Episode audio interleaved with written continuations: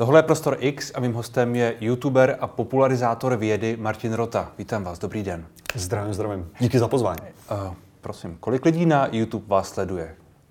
Jaký máte dosah těch vašich videí? Minimálně dva jako lidi, ale uh, no ono těžko říct. Samozřejmě, samozřejmě, když člověk bere jeden rodič určitě, uh, když člověk bere jako z hlediska, z hlediska těch čísel, tak odběratele v dnešní době už moc neznamenají. Hmm. Takže je to, je to hlavně závislý na tom, jaký udělám video a co lidi chytne. Takže hmm. když vezmu třeba poslední nějaký moje vzdělávací videa, tak můžu, můžu říct třeba 40 tisíc hmm. jako lidí. Pokud beru uh, nějaký moje, uh, nějaký moje divno politický názory, tak třeba 3 tisíce.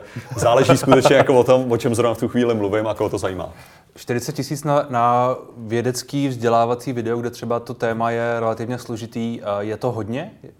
Jak se tohle vy, vysvět, vykládáte ono, sám? Já jsem teďka, teďka jsem vyloženě řekl poslední jako videa, kolik měli, ale samozřejmě pokud jde o nějaký zase super já populární jsem téma. Já jsem ty čísla viděl, já vím, že tam je od desítek tisíc po stovky tisíc no.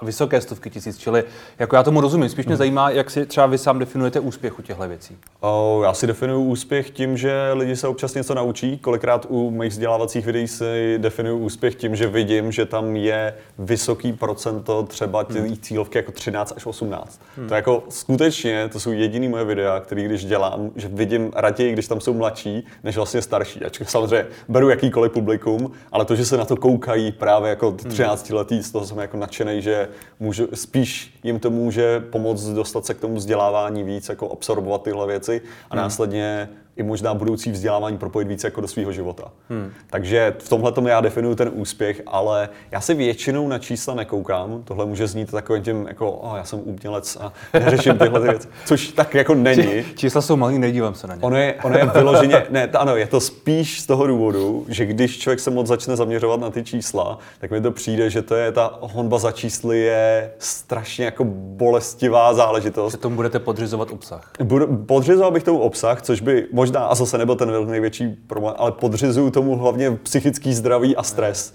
Jo. Protože najednou tu chvíli, když prostě se nějakému videu nedaří, když, já jsem se zaměřoval svého času na čísla, že jsem se na to koukal prostě až moc, tak to znamenalo, že najednou jako a sakra, teďka končím. Všichni zjistili, že nic nevím, že nic neumím, že stojím absolutně za nic a tak, takže ne, teďka to končí, já si budu muset najít práci rychle. Co to je, takže to, to je prostě způsob, který je lepší na to, na to takhle nehledět a spíš skutečně jako tvořit ty věci, co člověk má pocit, že mají nějakou hodnotu nebo něco skutečně předají a potom je fakt akorát radost, když je vidět, že to takový efekt má. Jak dlouho se tomu vlastně věnujete? Co vás tomu přivedlo? Já se tomu věnuju jako celkově tvoření videí na internetu asi od roku 2010, kdy jsem nejdřív začal v angličtině, potom jsem přešel při přestěhování do České republiky jsem přešel do češtiny hmm. a potom s tím, že jsem jenom žil krátkodobě v zahraničí, ale... Vy jste tam studoval? Já jsem tam studoval. Ve Skotsku? Ve Skotsku, ano, čtyři roky a tvořil jsem videa asi dva roky, dva roky během toho. A potom jsem teda v České republice začal točit, točit jiná videa, která měli mnoho různých formátů. Hmm. Točil jsem nějaký formáty komedie, potom nějaký ty názorově, řekněme, sociopoliticko, no, různý, různý témata a potom jsem začal dělat i ty vzdělávací videa. Hmm. Když jste zmínil tu politiku, já jsem teď na jednom z těch vašich eh, kanálů, asi na tom největším, hmm. zaznamenal video uh, Volte menšího kreténa, které hmm. vlastně bylo takovou jako politickou předvolební uh, jo, uh, vysvětlením, jak... agitací, nevím. Povedlo se to? Uh, jako jestli se povedlo zase, já to nehodnotím, to, video má 15 000 hlednutí. Myslím to volte menšího kreténa, jestli se povedlo, jestli uh, se ta výzva vyplnila ta, ta zpráva byla pro toho konkrétního člověka, jakože jestli je to ten jako menší kretén v tomhle hmm. případě. Ta, to v, podstatě, v podstatě to video bylo, bylo skutečně o tom, ať lidi jdou k volbám, ať hmm. volej kohokoliv, hlavně ať jako jdou a volej. Hmm. Takže, takže to je o tom, že prostě politika není o tom vybírání si toho nejlepšího, nejkvalitnější, jakože bylo by ideální, kdyby to tak bylo, kdybychom fakt měli ten, ten výběr, ale většinou je to prostě o tom, že si jenom musíme zvolit hmm. to, co, to, co nám jako nejblíž vyhovuje, i když s tím úplně nejsme spokojení. Já osobně s, jako s výsledkem voleb jako můžu říct, že bych byl částečně spokojen a částečně velice nespokojen. No, jako... no vy, jste, vy jste chtěl vstoupit do politiky, jestli mm-hmm. se nepletu, nebo jste v procesu vstupování do politiky, řekněme. Mm-hmm. To platí? To stále platí určitě. Chcete vstoupit, do, nebo už jste vstoupil do Pirátské strany? Uh, já tam, já tam soustav, jako soustavně vstupuju, můžu, můžu říct, ale jako to je, to je taky Uh, není to o tom, že pro mě třeba vítězství Pirátské strany, kdyby to jako skutečně došlo k vítězství, v skutečnosti není jako zase vítězstvím nějakým, protože moje moje ten, ten, to politické srovnání úplně Hmm. jako nesedí ani tam, ani nesedí do mnoha různých jako míst. Jenom mi přijde, že třeba Pirátská strana je nejlépe eh, strana, která se dá, hm, jak bych to řekl, má nejvíc jako možností na různé cesty, kterýma může vyrazit. Přijde mi, že ve skutečnosti nejsou zase zasekaný v nějakém Jakože extra jako, že je vlastně směru. velmi nezakotvená a neide, neideologistická. Ano, ta, pir, no, ideologista, to je těžko říct, ale jakože ta pirátská loď není tak zakotvená v nějakých těch konkrétních přístavech. Není a pak ty trochu nečitelná možná kvůli tomu. No, což je velký problém. Ano, výsledky, výsledky voleb tomu krásně jako ukazují, proč, je, proč je tohleto problém. Ale myslím si, že tam je prostě hodně, hodně různých míst, do, jako, jaký přístavy si člověk může jako zvolit tam. A přijde mi, že zároveň ta struktura není tak rigidní jako v jiných stranách. Jakože vstup do ODSky by byl, že nejdřív člověk musí pravděpodobně jako skoro Highlander pravidla, jakože musíte vyzvat na duel dalších 20 politiků, který musíte porazit, abyste se jako dostali tam. Když to u těch pirátů mi přijde, že to je skutečně o té politické aktivitě v tu chvíli, co jste schopni vykonat, než soupeřit s ostatními. A proč vás láká politika, tahle cesta? Potom 11 letech točení videí a vědecké popularizační uh, práce. Já si myslím, že, že politika v podstatě jako ovlivňuje všechno a ve skutečnosti všechno je politický. Takže myslím si, že, že vlastně člověk není ani schopný tvořit cokoliv, aniž by nedělal nějakou politickou zprávu. Hmm. Buď prostě pasivně přijímáme tu politiku tak, jak je, tím, že vlastně se nevyjadřujeme k politice, anebo tlačíme nějakou jinou ideu. Prostě neexistuje, neexistuje vlastně nic, co by bylo apolitický. A mně to přijde jenom jako, že obecný jako postup toho, že jenom to je realita toho, že nehledě na to, co děláme věci politicky, a tak mi jenom jako přijde, že vlastně ten přirozený přechod je skutečně to teda dělat vědomně pořádně. Takže kromě toho kecání na těch různých videích chcete něco změnit? Jo, ale zároveň, zároveň jako politika je kecání. Jako, takže jako v podstatě, jestli něco, tak to perfektně sedí do toho celého. Jenom člověk prostě Pokračování kecá. té youtuberské kariéry. Ano, vlastně, člověk jenom kecá v jiném fóru, by se dalo říct, ale v podstatě je to stále kecání. Co byste tam chtěl vlastně dělat? Nebo rozumíte, zajímá mě ta motivace, jako každý chce, nebo rozumím, mluvil jsem se spoustu lidí, kteří chtějí z, z různých důvodů vstoupit do politiky. A ta motivace je často hodně jako, jako odlišná. A zrovna u vás vlastně mě to jako velmi zajímá. Co tam chcete jako dosáhnout? Jestli tam je, může být něco, co jako pro vás bude, vy budete minister školství nebo minister kultury. To je, to je takový, jakože jestli, jestli něco, tak jako moje, jak bych to řekl, fantazie samozřejmě velice zjednodušená, je přesně řvát na ty lidi, kteří vyloženě řeknou tu, tu zjevnou blbost, která se dá dokázat během pár vteřin. Jako. To je spíš jako, že mít tu možnost tý po, třeba poslanecký sněmovně. To není úplně populární. Právě, no samozřejmě, ale jakože že jde o to, že, že kolikrát, když jsem se koukal na věci, co, co šly hlavně s pandemí, to je, to je porovně, to mě politizovalo úplně nejvíc. Jako pr- pandemie tím stylem, že prostě vyloženě bylo vidět, že i mnoho těch jako poslanců nebo lidí, kteří se jako vyjadřovali, vlastně neměli docela jednoduchou věc, co říct, jako na základě úplně jednoduchého principu toho, jak funguje ten virus. Ale si tu znalost by měli mít. Prostě to byla fakt jako jednoduchá základní věc, na který by to šlo jednoduše vysvětlit a bylo vidět na tom, jak o tom mluví, že tu jednoduchou věc neví. Takže spíš tam být ten člověk, který může připomenout, že existuje tahle ta věc hmm. a jako navrátit kolikrát tu diskusi zpátky. Takže to není, pro mě, pro mě osobně to skutečně jako není o tom, že bych viděl sebe jako a toho vůdce spasitele, který přijde, hmm. stane se premiérem a všechno spraví, protože si nezbytně nemyslím, že jeden člověk takhle skutečně jako může fungovat. To si myslím, že je takový ten typický populistický, já jsem ten jediný, kdo tohle to dokáže zachránit. Já si jako myslím, že bych mohl jenom sloužit jako jedno tohleto ozubený kolečko té společnosti, hmm. který dotváří celkově ten systém. Prostě skutečně jako ten demokratický proces, který by tam měl být. Ten, kdo by tam kecal a hejtoval by to. No v podstatě. průběhu Jako, ano, ano, jako. Vy jste v roce 2017 řekl v jednom rozhovoru o tom, co vás štve, momentálně asi demokracie a její problém, že se k moci nakonec dostane ten, kdo umí nejlépe kecat a prodat, prodat to lidem. Je to soutěž popularity, ne schopností. No, Zároveň jste řekl, o politiku se až tolik nezajímám, nemám dost času, aby se ze mě stal informovaný volič. Přesně tak. A tohle je ten rozdíl, který způsobila pandemie u mě hlavně. Jednak jsem změnil názor na ten demokratický systém, hmm. protože, protože ačkoliv všechno je pravda stále toho, že, že prostě šance, že se nějaký populista dostane díky této soutěži popularity k moci, je docela velká. Nevím, jestli jsme to někdy třeba viděli v naší historii, nebo těžko říct, že jo, prostě Petr jako... Fiala, myslíte? možná? Uh, kdokoliv by to mohl být. Toto, Je právě pravda, že Petr Fiala se rozhodně nemohl dostat kvůli tomu, že on je, on je ten populární, co by vyhrál tu soutěž popularity. Ale to co, to, co chci říct, ano, jsou tam tyhle ty problémy a stejně jak jsem, jak jsem říkal, že bych byl tenhle ten unikátní hlasem, ani nemyslel jako unikátní hlas, jenom jako jeden z dalších těch mnoha hlasů, který by mohli sloužit. A myslím si, že v tomhle je ta slabost a síla té demokracie. Ta slabost a síla té demokracie je skutečně ten, že všichni máme ten jeden hlas a nehledě na to, jak jsme informovaní, neinformovaní a tak dále, ale zase to znamená, že musíme myslet i na ty hlasy těch lidí, kteří třeba nejsou tak informovaní, nebo třeba možná my jsme v něčem neinformovaní a pokládáme nějaký najednou neinformovaný hlas. Takže myslím si, že prostě ač je to, ač je to problematický, ač může docházet k mnoha, mnoha omylům, tak stejně přijde, že je jako do, dobrý, že jsou slyšet i lidi, kteří jsou neinformovaní, jako třeba já. Většina voličů ani neví, za co volí, pro co volí a co se ve světě vůbec děje, tak prostě vypadá demokracie, většina lidí ví hovno. Vykřičník. To je A- 5.6.2019, jedno z vašich videí. Jo, určitě jako stále, stále problém, který, který jako trvá. Problém je, problém není, že lidi nepřemýšlí, problém je, že debilové přemýšlí moc. Jo. To je z roku 2020.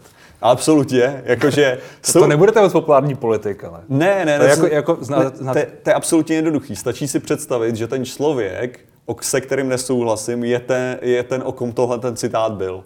Jo, takže pokud jste pravičák, tak tohle bylo o levičácích, pokud jste levičák, tak tohle bylo o pravičácích.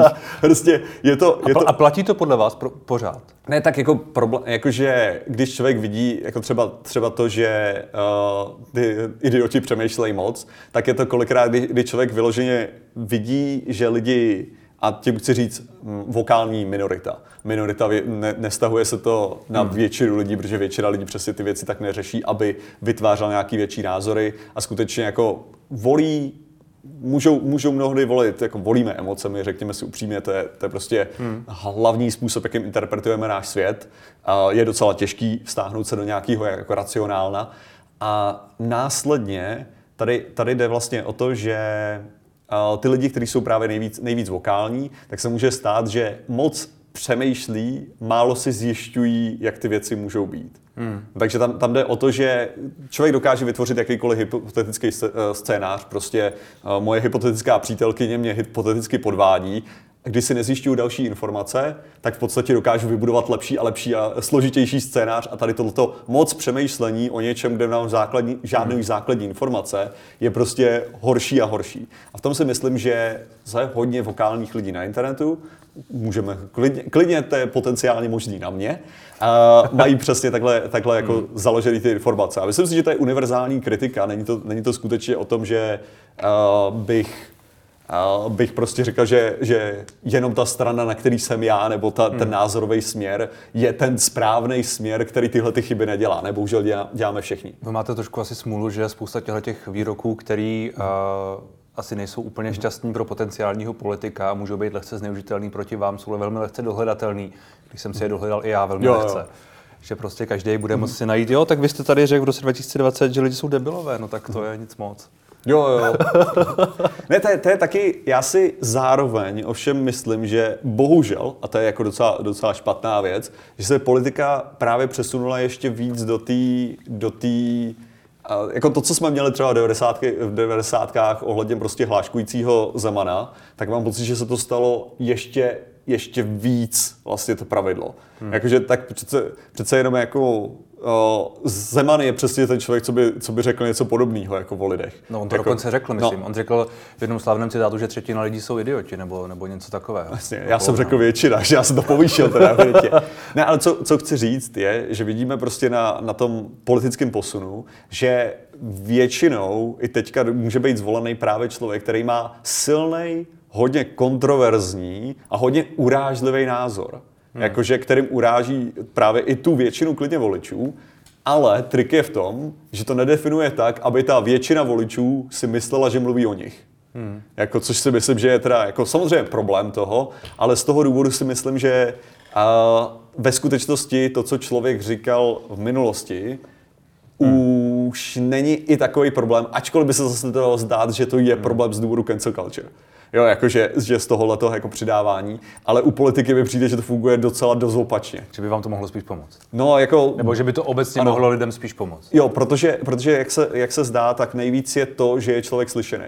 jakože to, že je člověk vidět a že je slyšet, se zdá, že v té politice skutečně hraje největší roli. Hmm. A potom lidi volí na základě toho. Takže nesnášet anebo milovat je v podstatě jedno, anebo jako nesouhlasit s tím názorem se taky skoro zdá, že není ten hlavní faktor. Hmm. Bavili jsme se o covidu, že tohle vás nějakým způsobem uh, radikalizovalo do politiky, řekněme, nebo jak to říct. Vy, vy točíte poměrně hodně videí takových těch aktuálních k covidové situaci a tak podobně. Já jsem si pročítal tam uh, komentáře a měl jsem pocit, že to máte podobně jako všichni ostatní, kteří jsou nějakým způsobem aktivní v tomhle směru, že vám tam lidi jako hodně nadávají. Mm-hmm. Jak to, což se nestávalo třeba po těmi vědeckými videi, což... Ne, to slečí jsem... na, na videa o covidu, slečí to jako jasně, na tom. Jasně. A v tu chvíli to... to a jak se s tímhle vyrovnáváte, nebo jak to jako zpracováváte sám pro sebe? Uh, co má jak zpracovávat? Já nevím, tak... Já nevím, tak lidi nadávají, no. Jako, určitě jako super, jako pro mě... Neře, neřešíte to vůbec? Ne, tak jako neřeším to pro mě je super důležitý samozřejmě vědět, že lidi nadávají, že lidi nesouhlasí a tak a zvážit, zvážit ty možnosti. Já jsem jako mnoho, mnohokrát říkal, že nejhorší jsou takový ty komentáře, které začnou prostě tím, jako nemáš pravdu, v tu chvíli jako, a dlouhý komentář tam následuje. A teďka už najednou že člověk, když se snaží přistupovat věcem kriticky, tak když prostě vidím, nemáš pravdu a dlouhý komentář, tak první věc, OK, tak ten člověk mi teďka zničí celý život a jako on mi vysvětlí, vyložit a to, to co jsem si myslel doteď, je prostě totální blbost. A když se začnu číst a říkám si, aha, jo, to je zase tenhle ten, tenhle ten komentář, který říká ty věci, které jsem adresoval v tom videu třikrát, ale ten člověk je dokázal neslyšet. Takže samozřejmě je důležitý vidět tu kritiku, je samozřejmě důležitý si uvědomit, že člověk není super populární všude a nežít v této iluzi, že rozhodně je. A samozřejmě pracovat na těch věcech, co lidi kritizují. Takže když mi hmm. lidi říkají, že jsem arrogantní blbec, tak samozřejmě ale analyzovat to, jestli skutečně jsem arrogantní, což v některých případech můžu absolutně s jistotou prohlásit, že jsem. Jako, když mi někdo napíše, že jsem kretén, co se, choval jsem se tam jako kretén? Jako jo, choval jsem se tam jako kretén. Vlastně, vlastně je pravda, mohl jsem se zachovat líp tady v této situaci. Mm. Zbytečně jsem to prezentoval agresivně, kde to nemuselo být.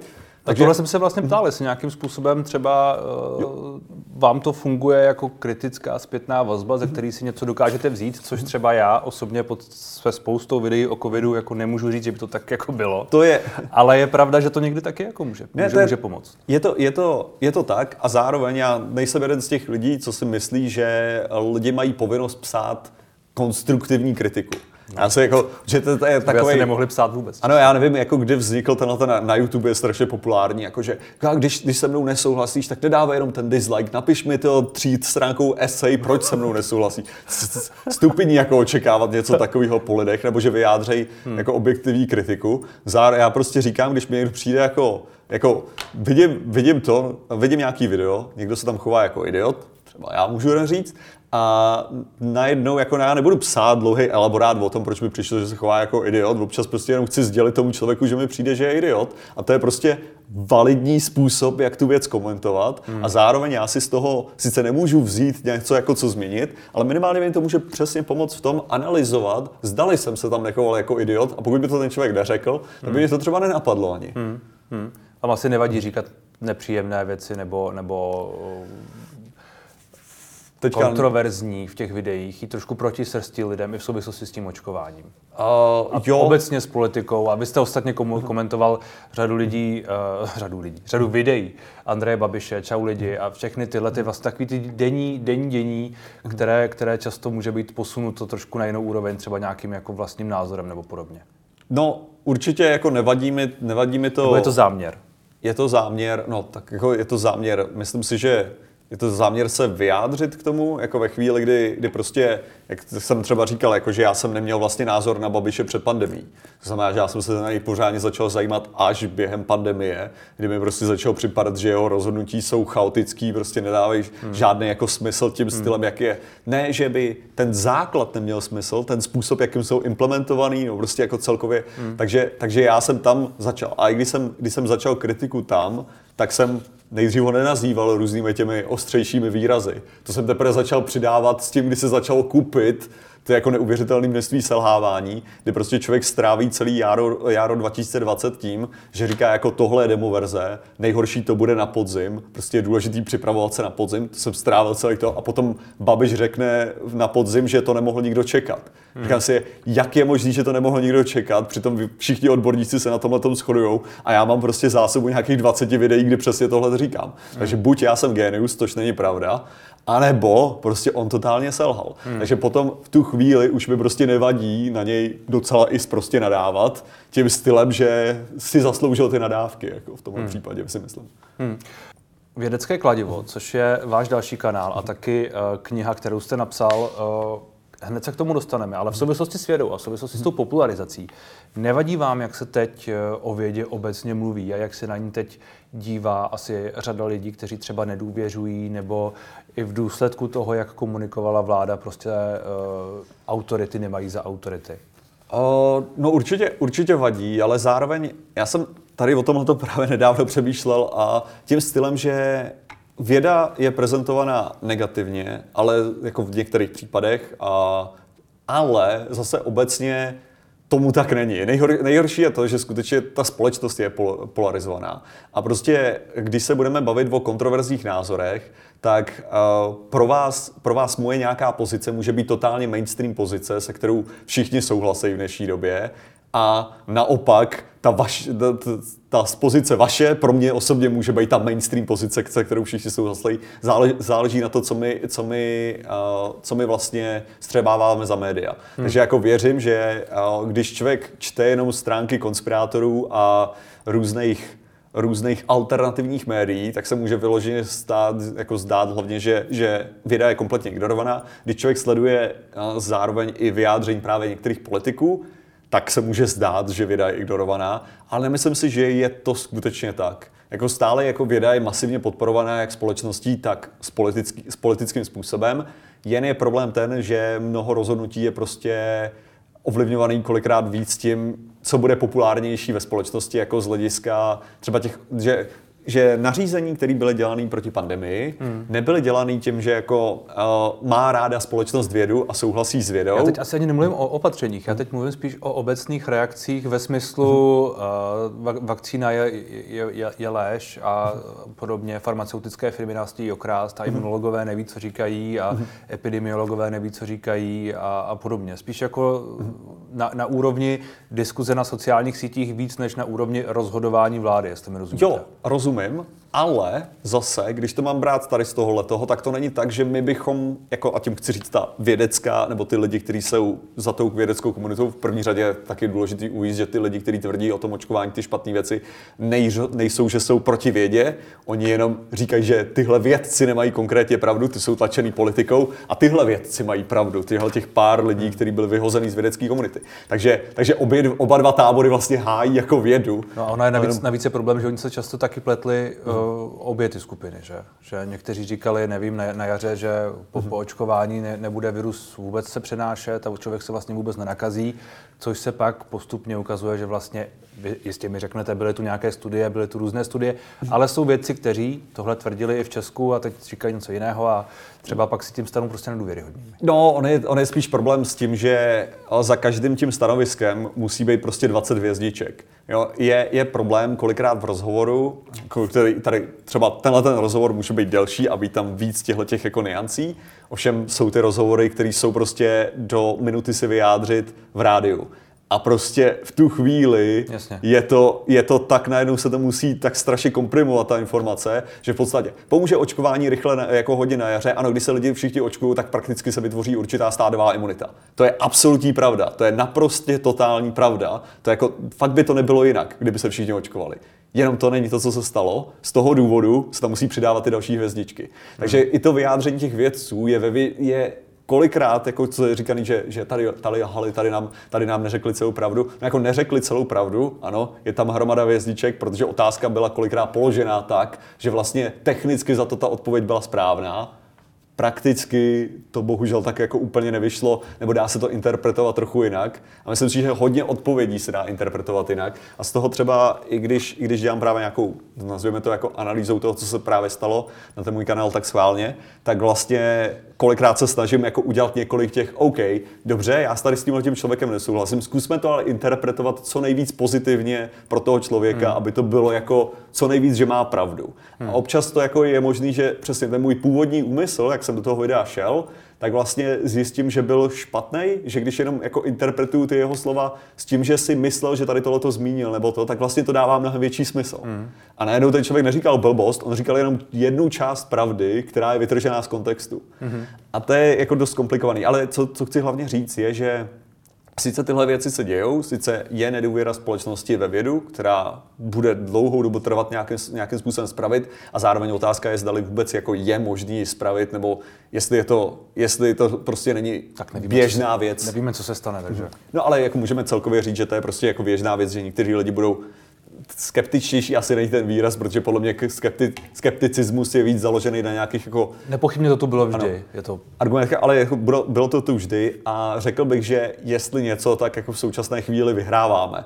Jo, jakože stále jako, jako očkování je ta majori, jako je ta majorita. Ty informace o tom jsou z větší části prostě skutečně správné. To, že jsou zaplacený, teda zaplacený, to, že jsou zaplavený sociální sítě těma informacemi, které můžou být jako z velké části prostě chybný, hmm. anebo pochybný minimálně, tak je sice smutná realita té věci, ale ve finále stále máme převahu. Jako, a hmm. myslím si, že dlouhodobě ji budeme mít. A je otázka, jestli je to dobře úplně, ne? Jestli, jestli je dobře, uh, že uh, některé ty minoritní hlasy jsou třeba jako trošku upozaďovány. No, samozřejmě. Protože, te... protože může mít někdo pravdu, že jo? No a to, to, to je právě ta důležitá, důležitá věc jako součástí toho, že, že přesně to není tak, že bychom chtěli prostě udělat nějaký jako vědecký dogma zároveň. Jo, to znamená... Neděje se to. Nemáte ten pocit, že by se to trošku dělo? No, Malinko. Ne, a to, to, to je ono. To je přesně ta věc ohledně toho, proč jsem začal, jako říkám, být schovývající k demokracii jako, jako takový, je přesně v tom, že pokud tam neexistuje ten tlak jako těchto těch, těch různých pozic a těch různých stran, tak může dojít k tomu, že začne vytvářet se jenom tu uzavřený dogma. Hmm. A tady neustále, jako dneska jsem točil video, ve kterém jsem o tom mluvil. Když prostě čtu nějaký uh, komentář nebo nějaký příspěvek na Facebooku a já s tím prostě nesouhlasím z základu prostě těch znalostí, který mám, ale potřebuji si něco dohledat, jenom abych přesně rozdrtil tady tuhle tu krávovinu, co ten člověk řekl, tak to mnohdy vede k tomu, že prostě někdy si dozjistím nějaké věci a znamená to jenom, ano, tady v tomhle tom je pravda, ale je to mnohem složitější a napíšu tam sloh, proč je to složitější, ale někdy se stane to, že ten člověk má prostě pravdu. Já jsem s tím nesouhlasil, musel jsem si dohledat ty informace. A když jsem si dohledal, tak sice jo, není to, neprezentoval bych to tak, jak to říká ten člověk, protože si myslím, že to bude zbytečně jako zase vyhrocený takhle, hmm. ale v podstatě to trefil. Problém a já jsem to věděl. Problém je, že většina lidí si nedohledá tu, tu pravdu, že, jo? že Eh, tam zůstane ta hádka, ale není tam to, ta reflexe. Jo, ale zase jako nemůžu říct, že bych zase byl 100% v tomhle, takže nechci se, vyvyšovat, nechci se v tom vyvyšovat jako nad, nad ostatní takhle. Když se vrátíme k tomu vědeckému kladivu, což je jednak ta kniha a druhá ten kanál, uh, proč vlastně ta popularizace? Proč jste šel do toho, že jste vyklá, začal vykládat uh, různé vědecké problémy, mimo jiné i o očkování. Někdy v roce 2017 už jsem hmm. viděl, myslím, video, video, které vysvětlovalo, jak funguje očkování. Ono je to ještě, ještě lepší, mám video, ale jakože z hlediska toho, co se týká dnešní situace. Ale proč jsem začal? Protože ty věci jsou vyloženě fascinující. To je, to je ten celý důvod. Ten, ten důvod je vyloženě v tom, že jsem se dozvěděl pár věcí, jak fungují, by se dalo říct. Jakože jsem se začal věnovat nějaký, nějaký prostě přečetl jsem pár knížek a najednou z ničeho nic, když člověk ty věci ví, a je to, je to věc, která není úplně třeba jako dovysvětlená ve škole nebo tak. A najednou, když se člověk dozví ten mechanismus, tak všechno dává větší smysl, hmm. tak je strašně těžký to neříct ostatním. Ve skutečnosti je jako fakt jako strašně těžký nezdělit ty informace, hmm. takže ten kanál fakt jenom vznikl z toho, že moje vlastní fascinace jsem potřeboval to předat i, i dalším lidem. A jenom jak jsem chtěl zmínit, očkování jsem sice dělal právě video před v tom roce 2017. A jsou tam další ale, ale co je, co je spíš zábavnější je, že v roce 2019 a na základě toho, že já jsem začal chodit v zimě jenom v tričku, tak lidi si stěžovali, že, se na, že, že budu nemocnej, tak jsem začal vysvětlovat, jakým způsobem zima přispívá k šíření nemocí. A tam jsem zdůrazňoval v roce teda na, v listopadu 2019, že nejlepší způsob, jak zamezit přenosu kapenkové nemoci, je vytvořit bariéru mezi ústy a vnějším světem. A mluvil se o tom, že respirátory nebo roušky nebo prostě i šála přes obličej hmm. může zásadně způsobem omezit šíření mnoha různých virů. A pak přišel, při, pak přišel covid a pak přišlo jako o rouškách a já jsem říkal, jsem rád, že to mám jako dávno předtím vytvořený tohle video. Hmm. A to samý my máme na, na Zvědátorech, tuším z roku 2018, tam máme video vyloženě o tom, jak uh, nejsme připraveni na pandemii světovou, co by se mohlo stát, jakým způsobem by se ty věci blbě šířily. A všechno se to stalo. Vyloženě, to je totál, jakože absolutně do, jako perfektní předpověď. No. Hmm. Jako by jsme tady vycházeli ze studie, která tady o tom, o tom informovala, jak, jak je to problematický a je přesně jako zajímavý, když jde vyloženě se ten scénář absolutně naplní. No. Hmm. Uh, zvědátoře to je váš uh kanál s, s kolegou, se kterým teď taky děláte pořad pro českou televizi, kritiku budoucnosti. Ano. Je to Patrik Kořenář, jestli ano, se Patrik uh, Jak se vlastně youtuber nebo prostě člověk, který žije na internetu, spojí s tak jako s kostnatělou organizací, jako je Česká televize, nebo možná to působí. Jako já jsem tam taky pracoval, takže jako mám nějakou znalost, ale že to vlastně je taková jako zvláštní, zvláštní spojení. Tak jednak vždycky vždycky je zajímavý, když někdo nabídne nějakou možnost jako vytvářet něco jako vzdělávacího pro další médium. Hmm. Jako myslím si, že bych, že stěží se dokážu představit, že bych odmítl nějakou možnost vlastně dělat další nějaký vzdělávací obsah na další médium. Si kdyby mi nabídli rádiovou show, jdu do toho, kdyby mi nabídli jako nějaký, nějaký jiný podcast třeba, kde by se dali jako hmm. zajímavý hosty. Sakra, jako knížka je to, to, v tom případě to samý, jako když, když mi no, nabídli knížku, pravdu. když mi nabídli jako právě tu knížku, jako jestli bych nechtěl udělat, tak vyloženě moje odpověď byla ta, že si nemyslím, že to je vlastně dobrý formát, jako že, že vlastně ty, ty informace už mám na tom internetu a že akorát bych stavil prostě nějakou finanční bariéru mezi, mezi člověka, co se chce něco dozvědět a další, další prostě a, a prostě finanční bariéru mezi člověka, co se chce dozvědět a ty informace, které prezentuju. Přičemž následně jsem o tom přemýšlel a přemýšlel jsem o tom, jaký vztah já jsem měl ke vzdělávacím knížkám jako malý a že mi vlastně jako přišlo, teď vlastně bylo dobrý mít ten hmatatelnou, hmatatelnou věc, kterou třeba hmm. jako e-book by nedal. Hmm. A v tomhle tom jsem si najednou, jako začal jsem v tom vidět tu přidanou hodnotu tak dále. A to samé jako vidím i v rámci toho pořadu České televize. Je pravda, že to je na, teda ne na, v i vysílání, tak to máme říkat. A okay. je to v i vysílání, takže je to taky jako online formát, takže to nejde do televize, ale bylo to zase uh, získat, získat možnost dostat se k dalším lidem, získat možnost, a tím myslím hlavně jako k vědcům, hmm. což není zase až takový problém, ale je dobrý, když, ten, když dostanu dohozenýho. Že? Hmm. A nebo když dostanu téma, který jsem, nemus, jsem předtím ani ne, ne, nepřemýšlel, nespracovával ho, ale potom jsme, když jsme vymýšleli ty témata, tak jsme prostě vybrali témata přesně z různých, z různých těch oborů, takže zase je to příležitost dozvědět se super nové věci. Hmm. Takže vždycky, vždycky v tomhle možná ten, ta samotná televize může být zkostnělá, ačkoliv bych řekl, že právě tady ten, ten směr toho online vysílání a přidávání těch, těch pořadů. To, asi, to byl spíš vtip trošku. Jo, jasně. Ne, ale ne, nenutně no, přesný popis. Zase na druhou stranu. Asi jako, jak v čem. Přesně, může být. Chalupáři každý, každé léto, víte co, znáte to.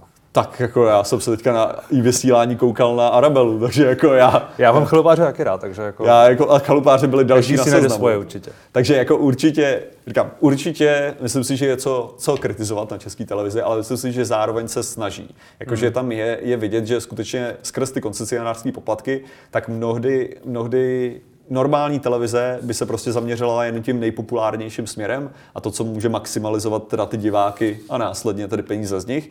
Česká televize v tomhle má právě tu výhodu, že může dělat experimentálnější, experimentálnější uh, pořady a být teda méně konzervativní a méně zkostnatělá než právě ty hmm. ostatní. Ta kritika budoucnosti je tedy něco jako vzdělávací formát o nějakých zaměstnáních v budoucnosti, jestli jsem to dobře pochopil.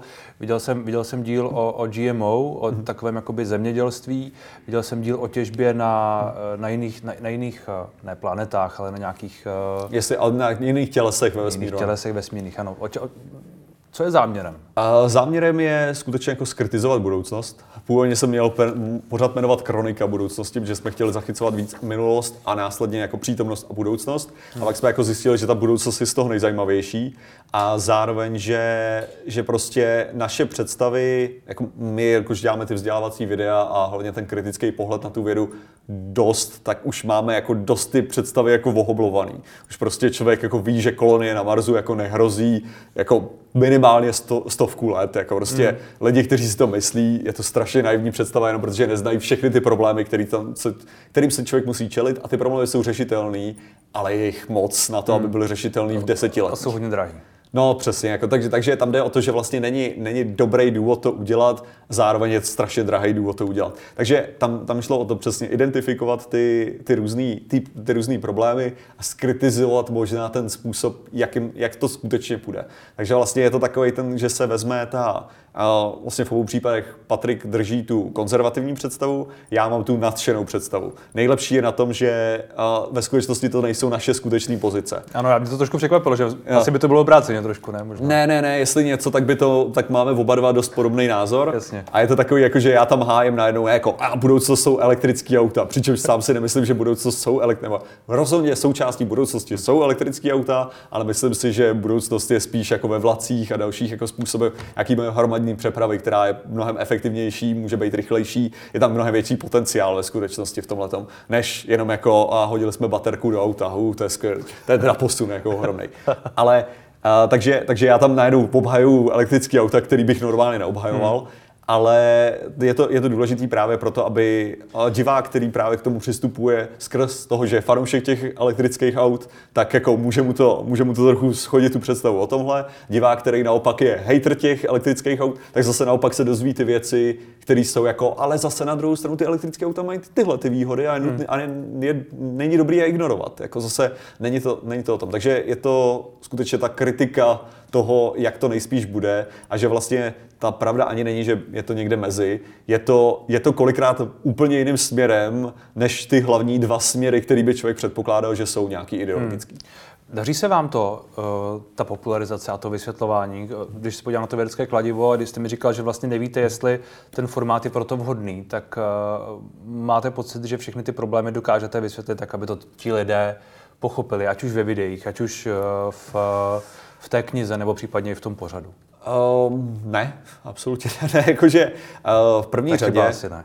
myslím si, že největší, největší věc ohledně vzdělávání tak je ta, že v první řadě člověk musí chtít se nechat vzdělat. To znamená, že pokud já nemám v úmyslu nějakou problematiku pochopit, hmm.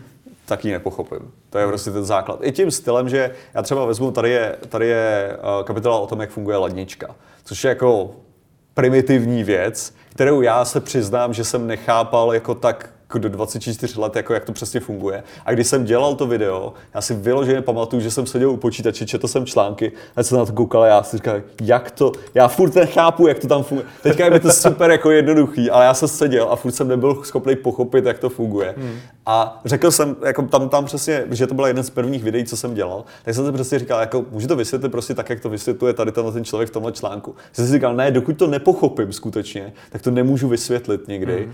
A přesně takže tam, tam šlo o to, že já jsem chtěl udělat to video o té ledničce, ale ta motivace byla udělat video a ne pochopit, jak lednička skutečně funguje, abych to mohl vysvětlit, jak lednička skutečně funguje. Hmm. A takže, takže když já se ty témata sám musím jako učit, tak mi to, tak uh, to je vlastně i to, co očekávám do nějaký míry od diváka. Že kolikrát my, uh, my konzumujeme obsah, z různých, můžeme říct, rozhovorů, můžeme říct vzdělávacích videí, anebo prostě klidně i filmů a konzumujeme ho tím způsobem jako popcornově. To znamená, hmm. kouknu se na to a mám pocit, že jsem se něco naučil nebo že mi to něco dalo.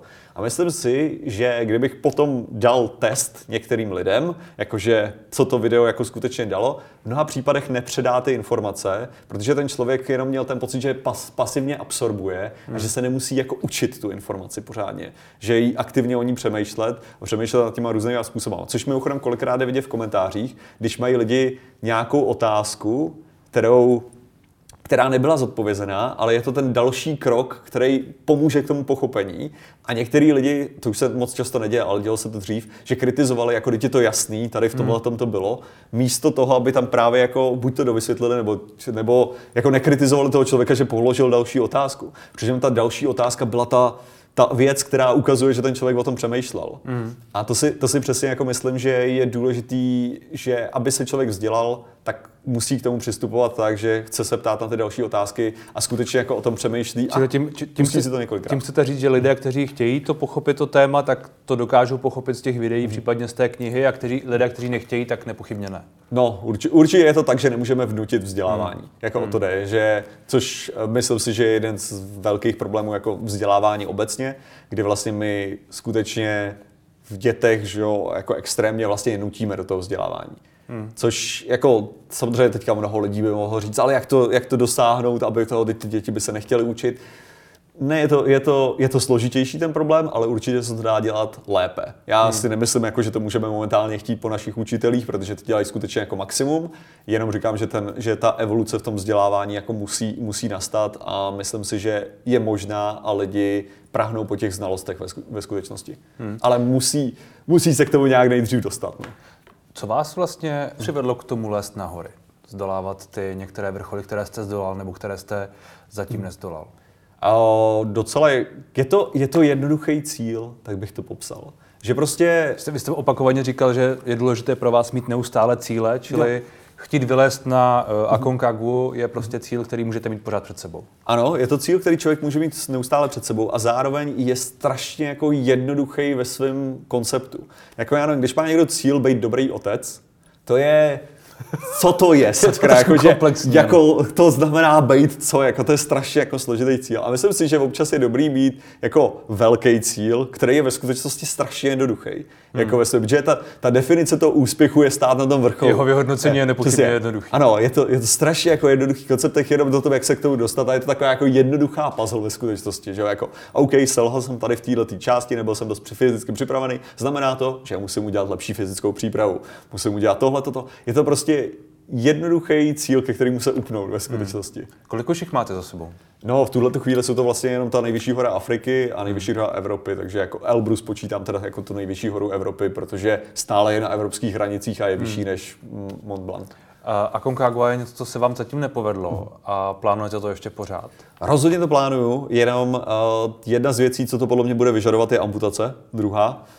Z toho důvodu, že je tam moc velký faktor toho, že se mi může právě to způsobit ten zánět, co já mám mm. na mhm. té noze a tak a je to bolest, sabotáž prostě neustála od toho a navíc půjčovat si ty horské boty se mě nechce, takže kdybych měl, kdybych měl dvojitou amputaci, tak najednou vlastně můžu jít jako ve cvičkách jenom s tím, jenom že tam dám mačky a je to v pohodě. Takže mm. to je jako dobrý, dobrý řešení, ne, nemusím tahat extra, extra boty a několik dalších pusekle, že jo, taky člověk ušetří. Takže jako tam, tam jsou, to je, to je jedna z věcí a zároveň uh, jsem zjistil, že právě nemůžu momentálně trénovat na ty vzdálenosti, které je potřeba ujít, bez toho, než bych si způsobil zánět právě tím, co hmm. mám na noze. Jste, Takže zase, abych to natrénoval, tak potřebuji amputaci. Vy jste zmínil ty, ty zdravotní uh, problémy, to začalo někdy ve dvou a půl letech, jestli se mhm. nepletu. Mm-hmm. Ono to začalo to ve v nula letech, teda jako v skutečnosti, ale uh, ne, že ten, ten problém byl vyřešen ve, tři, ve, ve třetím dnu mého života jenom ten problém ve skutečnosti zůstal a projevil se dále až ve dvou a půl Tukový nádor. No, no. A pak přišla špatná operace, hmm, která, která vedla k tomu, že...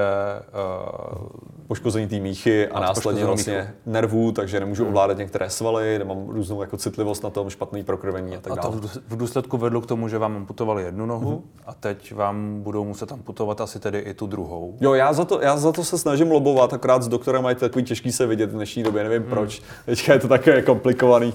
A ne, takže já, já se jako neberu jako priorita v tomhle, v tomhle ohledu, že sice musím dělat si občas nějaký ten zákrok, protože nechci brát antibiotika, takže to znamená, že, jako, že já jsem rezistentní proti hromadě antibiotika, už je to tak trochu problém, jako že mám alergie na další, takže jde o to, že spíš to musím řešit trochu pankově jako s dezinfekcí a malou, hmm. malou operací, aby se vypouštěl určitě výtok z té paty, který tam bohužel mám, je to, je to skvělý. Ale Uh, takže jako je to takhle oprus, ale myslím si, že stejně jako priorita zákroku u mě není nejvyšší, jako z toho důvodu, že momentálně se nezdá, že by mi hmm. hrozila otrava krve potenciálně, takže bych chtěl být docela v pohodě a navíc jako doktoři sami ještě nechtěli amputovat před dvěma lety, co jsem naposledy byl tam, a jsem se, snažil ukecat, zatím byly sraby, prostě já nevím, ty, ty doktoři dneska to neberou, jsou rychlý řešení a oni to tak neberou. Ne, samozřejmě amputace to, že jedna vyšla docela dobře a nemám tam vlastně žádný problémy, absolutně neznamená, že ta druhá amputace nemusí mít nějaký komplikace, které by vedly naopak ke snížené mobilitě a ne ke zvýšení mobilitě. Takže chápu, že uh, si chtějí si do, do, do, doktoři mít tady tyhle ty věci hmm. pojištěný. Opravdu. Jak jste se s tím vlastně celý život vyrovnával? Byl to, byl to někde třeba trošku, trošku problém? Já jsem jedna z věcí, co si přesně jako myslím, že je super na to mít tělesné postižení od vlastně, co já pamatuju, tak je v tom, že člověk se s ničím nevyrovnává. Hmm. Jakože, co to bere, nebo, jak to je?